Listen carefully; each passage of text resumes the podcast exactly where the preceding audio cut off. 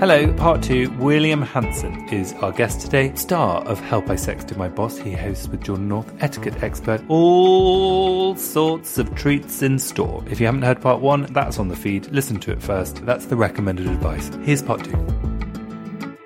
Do you think people want a bit more glitz from a gay wedding? Yes, I think it's our duty that we've got to do something nice. And are you going to be delivering? I like to think so. Yeah. Yes, in a tasteful, understated way. Mm-hmm. Um, it's I, it's not going to be you know tacky.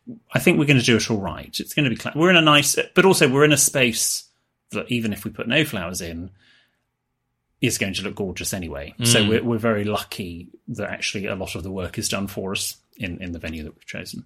Can I tell you as well? The thing that no one tells you about getting married is that that day, the love in the room hmm. is incredible, and people love a wedding, and they are so for you, behind you.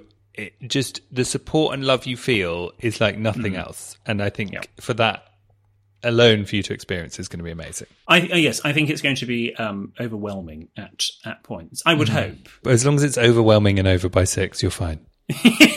you're happy. Yes, I just w- wish to be whelmed and in my suite with Yes. something on order from room service by half six. Yes, and and a we're club good. sandwich and an episode Oh, of Real. Housewives.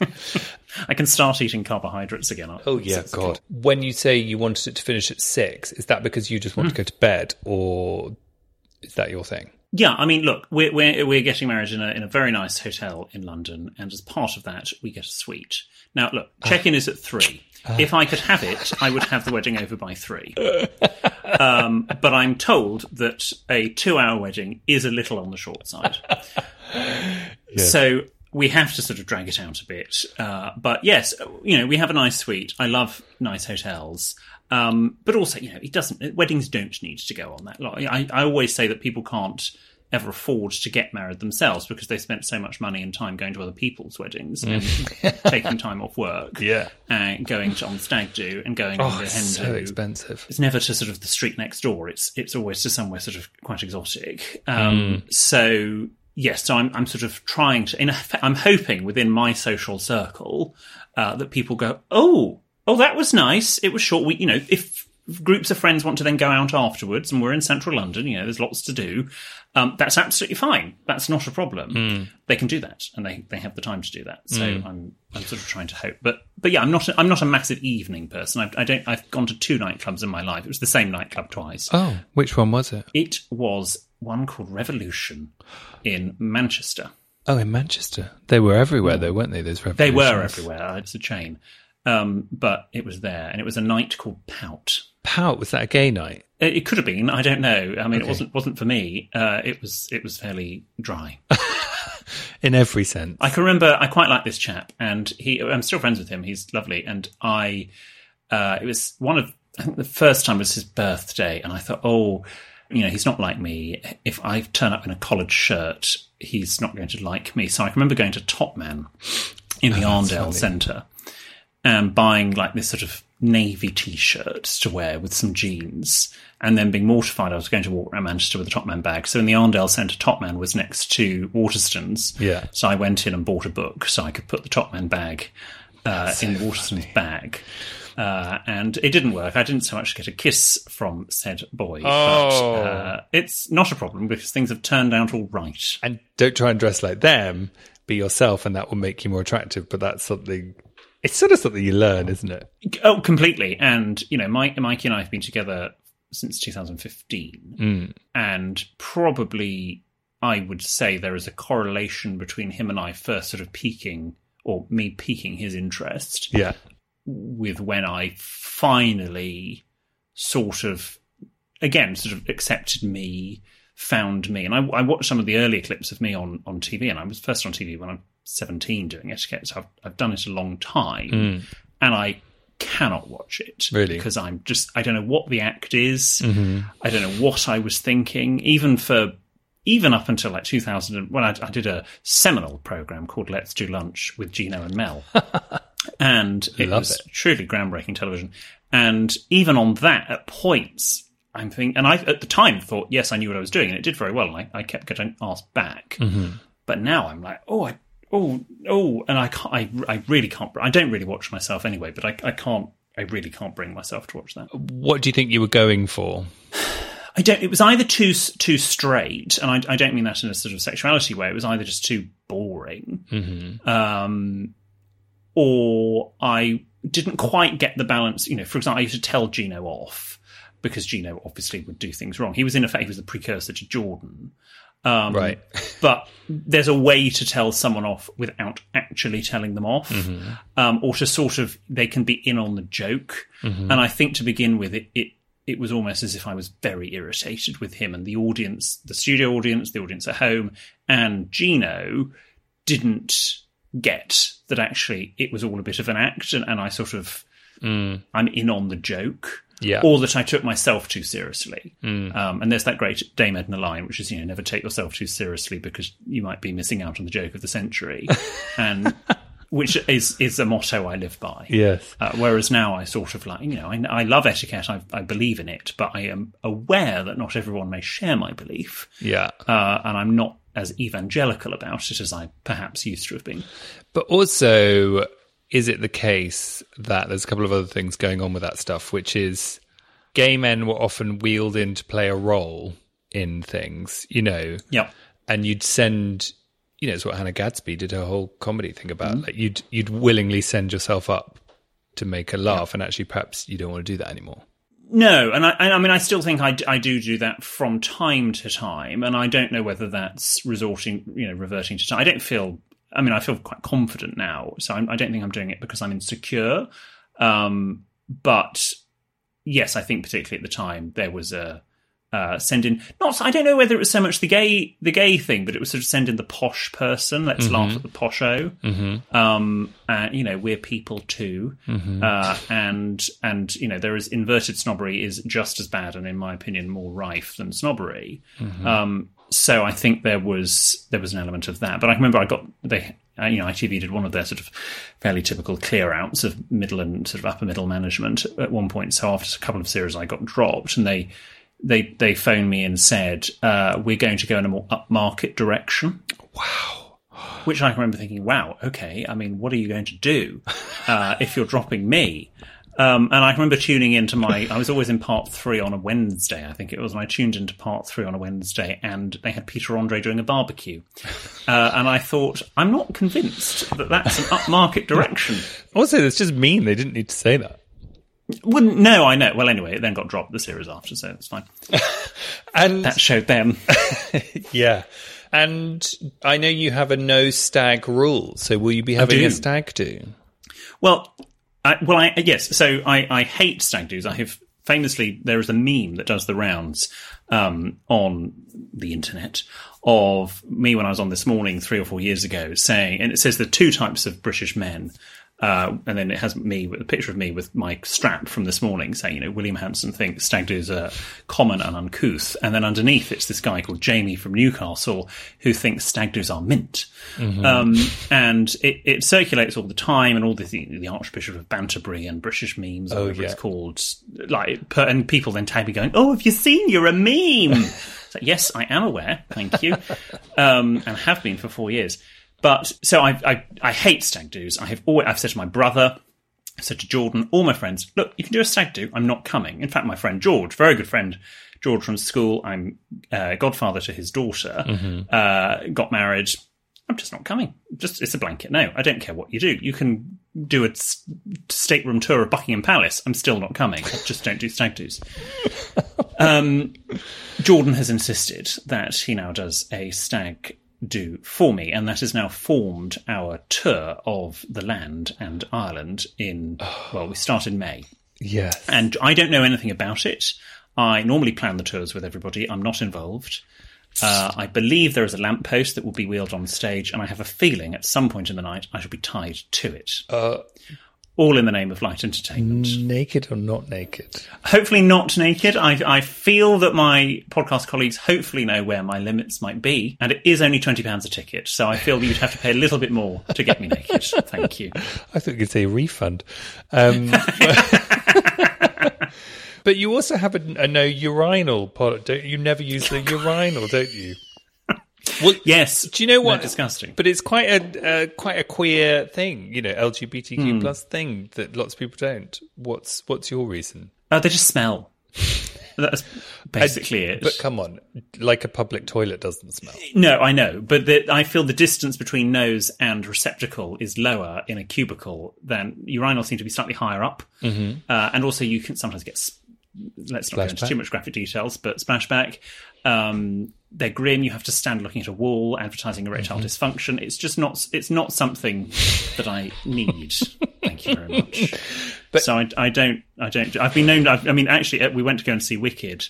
Um, my partner's slightly obsessed with Wicked, but I'm obsessed with Mary Poppins. It's fine. Okay. And went to see it for the umpteenth time, and uh, I walked into the loos, the Victoria Apollo, and they were all uh, urinals were free, cubicles weren't.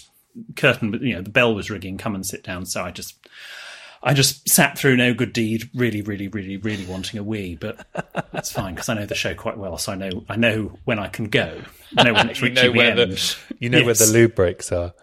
I do. That's hysterical. Yeah, I mean, I feel like they. Uh, I don't love a urinal, but I. But you use them. Yeah, I mean, I'm like, you know what? I if it if it, I, I sort of can't believe they exist, They're awful. but you just got to get on with it. But I think using a loo, like the cubicle instead of the, the urinal, like sometimes when you go into the cubicle, it's like being in a cupboard full of mm. poo and mess. And at least the urinal's a bit like, it feels a bit like you can dash in and dash out. It feels less immersive, for want of a better word. Well, what I'm really looking for is an immersive lavatory experience. exactly. It's all just a bit Yes. intense. But, you know, um, I'm not going to ask you to change. Well, thank you, and I and I feel that's a lesson for everybody. Uh, uh, You know, just be yourself because eventually people will give up uh, and and accept you for who you are. Yeah, absolutely. They'll give up trying to change you.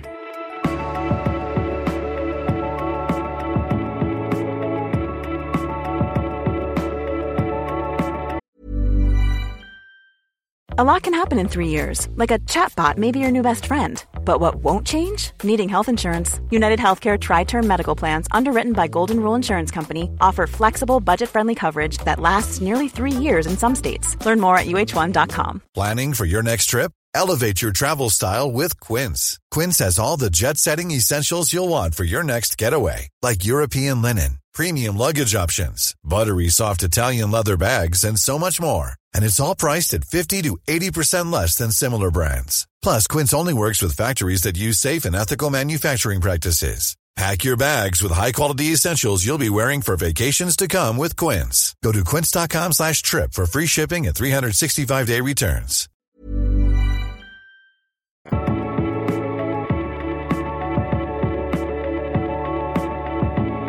Since we've got agony uncling royalty, Yeah. do you actually call yourself agony uncles? Do you know? I don't know what. Uh, yes, we. Uh, some someone somewhere in some PR thing, it'll probably call us that. Yeah. Because, as in, because we do it and we call ourselves agony uncles, and we always have. And then I, I suddenly thought maybe everyone does. Well, do you know what we we did? We did a bonus episode with Russell Kane, and he came on our bonus episode, and he does his podcast. He does several podcasts, but we read like a classic question that had been sent in, one that, that sort of is, is fairly popular or memorable with our listeners, to see how he would respond. And he gave such good advice, and Jordan and I were horrible. Like, we we do nothing. So I think we've decided we, we were really like there are two of us and there's one of him, and he came out with like PhD level advice that was solid. We come out with utter dross. Um, so I'm so sorry to, to anyone that has written in. Um, so no, I don't think I should call myself an ugly aunt or uncle. Okay, well, hopefully you'll be able to help with these. Some of these, um, the, some of these that we've been sent. I've got here in front of me. Why is there always so much pressure to know what you're into? In inverted commas, I was interpreting it as like Top bottom top verse. bottom sexually. Yeah. What is the etiquette around asking that stuff? Well, I mean, I don't think you can ask it at a cocktail party uh, with someone you've just met. I think you, I think there's a time and a place to ask it, and it certainly shouldn't be part of small talk. But it, it is interesting that there is. You're, you're right. There is an awful lot of pressure for people to know and find out. And I think you know, I didn't. I did Grindr for about five minutes years ago. and that I don't know if at the time, I mean, I've seen, I've, if, my friends have shown me their Grindr and, and all the, the stuff that goes on, but I don't think that's sort of helpful even asking that question because I know some of my older gay friends from sort of numerous generations ago have, have said, you know, in, in their day, it didn't really matter. But, And the whole point was that you could be anything. It's fine. Um, and if you're in this mood today, you were that. And if you're in that mood tomorrow, you were that. And I know that there are still a lot of people like that, but sort of having to define yourself into a particular box. Hmm. And I think actually away from sexuality, we see too much of that now, where people have got to be left wing, right wing, pro Brexit, anti Brexit, pro vaccine, anti vaccine. And as we all know, there's there's a lot of grey, hmm. and your your opinion may change, and and also it depends on the dynamic you have with a particular partner, whether that's a partner overnight or a partner for for life. Hmm. Um, so I don't know why there is, and, and it's it's bad. I think that there there is that pressure. Uh, but if someone asks and you're not comfortable, then then you know I I think the British have a wonderful humour reflex that we can use in order to sort of dispel tension. Um, and you could do a you know fake clutching at pearls sort of routine and go, oh, I take gosh, you know, saving myself until marriage or type type of thing. If you're not comfortable asking it, because also you know, and I, I've I say this a lot. It's not polite to make someone else feel uncomfortable if they make you feel uncomfortable, because then you're on their level. And I think it's better to rise above it and raise them to your level, not sink to theirs. Really? That's interesting. Unless you wish, unless they've been an absolute cow, and then you can uh, go for it. Yeah. I mean, I basically spend my life trying to not make people feel uncomfortable. But I sometimes think actually I make myself feel worse as a result of that. And actually I'm trying to be a bit more like they're being an asshole. But yeah, I think, you know, and this person here, remembering the question, um, why is there so much pressure to know what you're into? Well, kind of what you're saying, and I think is really right, is like if you're feeling the pressure, don't feel the need, you know, to articulate that. And I wonder people that ask the question, particularly in a more upfront way. Um, and I think you know the, the apps like Grindr, Scruff, whatever, probably are a bit more transactional on the whole. I don't know.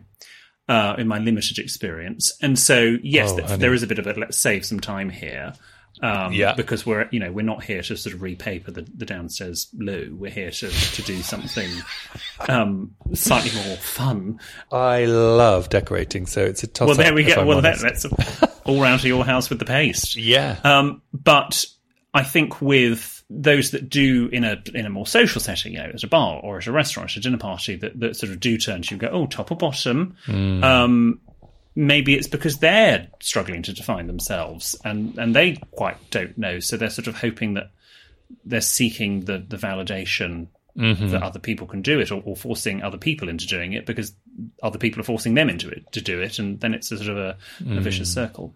I don't know. Just an idea. No, I think, well, there's a lot of shame attached around who wants what in the bedroom. Yeah. And uh, particularly for the anyone on the LGBTQ plus spectrum in any way, it's just really detailed and it's a lot. And I think you shouldn't feel any pressure. Um, And if someone's going to pressure you, that's the first sign. It's what we call red flags. Um, Yes. Should we have another question? Oh, go for it. Oh, it's a tricky one. How do you go about distancing yourself from a toxic friendship? Gets trickier, particularly if you live with the person. Oh my god! I will move out. I mean, that's, that's the. I now. I, I hope um, if he listens, my former luxury flatmate um, was years ago, going back to 2012, 13. I think we lived together. I don't think it was toxic, but uh, we had huge arguments uh, to the point where there was one evening and I had just had some Botox, and there was one evening where I. And it was quite. I don't know how much you know about Botox, but uh, sort of the first twenty four hours are sort of fairly seminal. You're not supposed to exercise, do anything. Oh, I didn't have know that. sex, anything violent, or, or you know, or hot baths, hot showers. Uh, you just let it sort of set. Is that every time you have it done? That's what they tell you anyway. This could get me out of training tomorrow. Sorry, Barney, I've had Botox. Um, Um, so my, my flatmate and I, he, I can't, I cannot for the life of me remember what he did because th- there were a lot of incidents, and I'm sure I was very easy to live with. Um, but he he and I had such an argument that went on all night through like 2 a.m., 3 a.m., Mm-hmm. um, that my Botox slipped because I was crying so much. Oh, my And literally God. for a month afterwards, I, I had, and I don't have very big eyes anyway, but I was, my forehead was so heavy. Um, because of the Botox. I remember having lunch with my my former English teacher, and I can remember thinking he is going to think I'm falling asleep, which I'm not because I, he's fantastic and has been a huge role model in my life. But but it was so heavy, and I didn't I couldn't bring myself to say to him, "I'm so sorry, my Botox has slipped," because I was like 24 at the time, and it was far too early to be having Botox, frankly. But but there we go. Um, so yeah. So it slips. I didn't know it slips. Yeah, it, because I had I had been so animated and getting wound up and frustrated. because Oh, you've got blood pumping around it, sort of pushes blood it the pumping and it, and it sort of pushes it down and, and slit because I don't have it anywhere. Like, like two fingers, I always put above my eyebrows to the Mm-hmm. to the clinician. I say don't go anywhere in this zone because I still want to be able to move my eyebrows. Mm-hmm. And also, I think when it goes near the eyes, it's dangerous.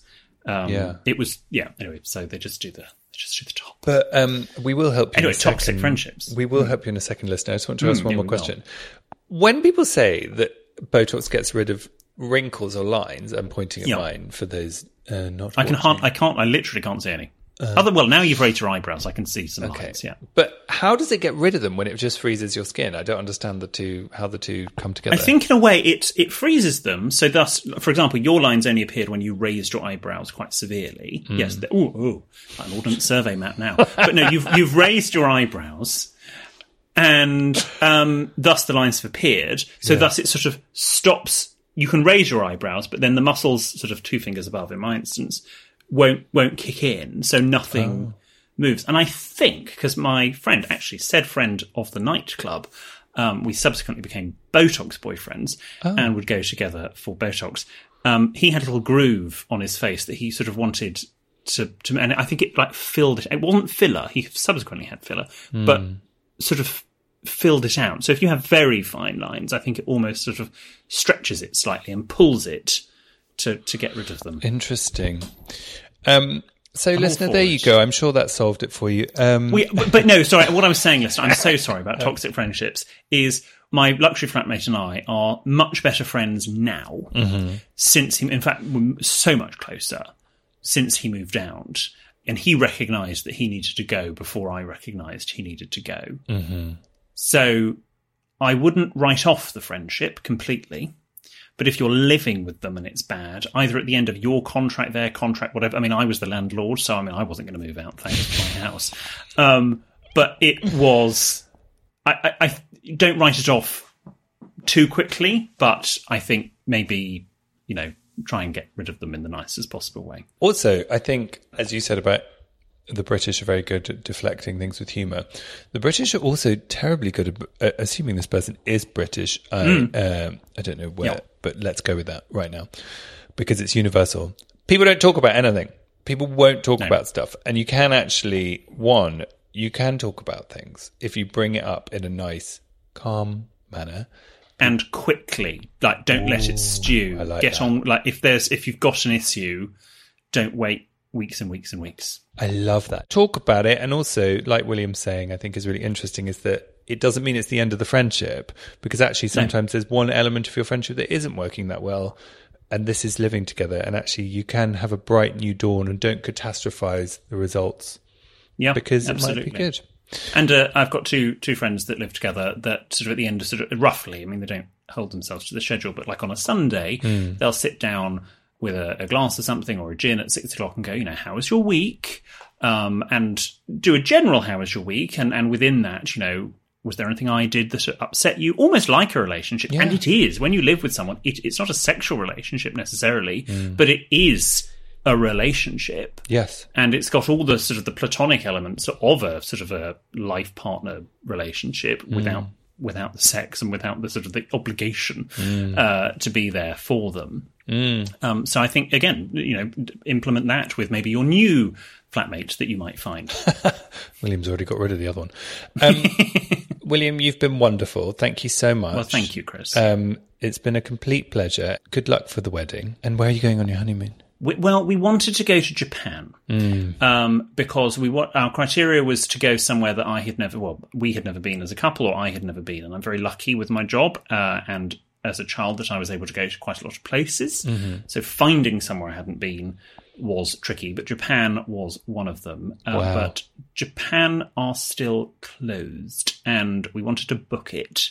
So I think we will go to Japan, but uh, we needed to get on with it. So we're doing a little American tour uh, mm. of various states. Oh, fun! Like road that. trip. Ameri- yeah, well, road trip, but by air. Ah, okay, air trips. It's too far to drive. I'm not spending my honeymoon in a Winnebago.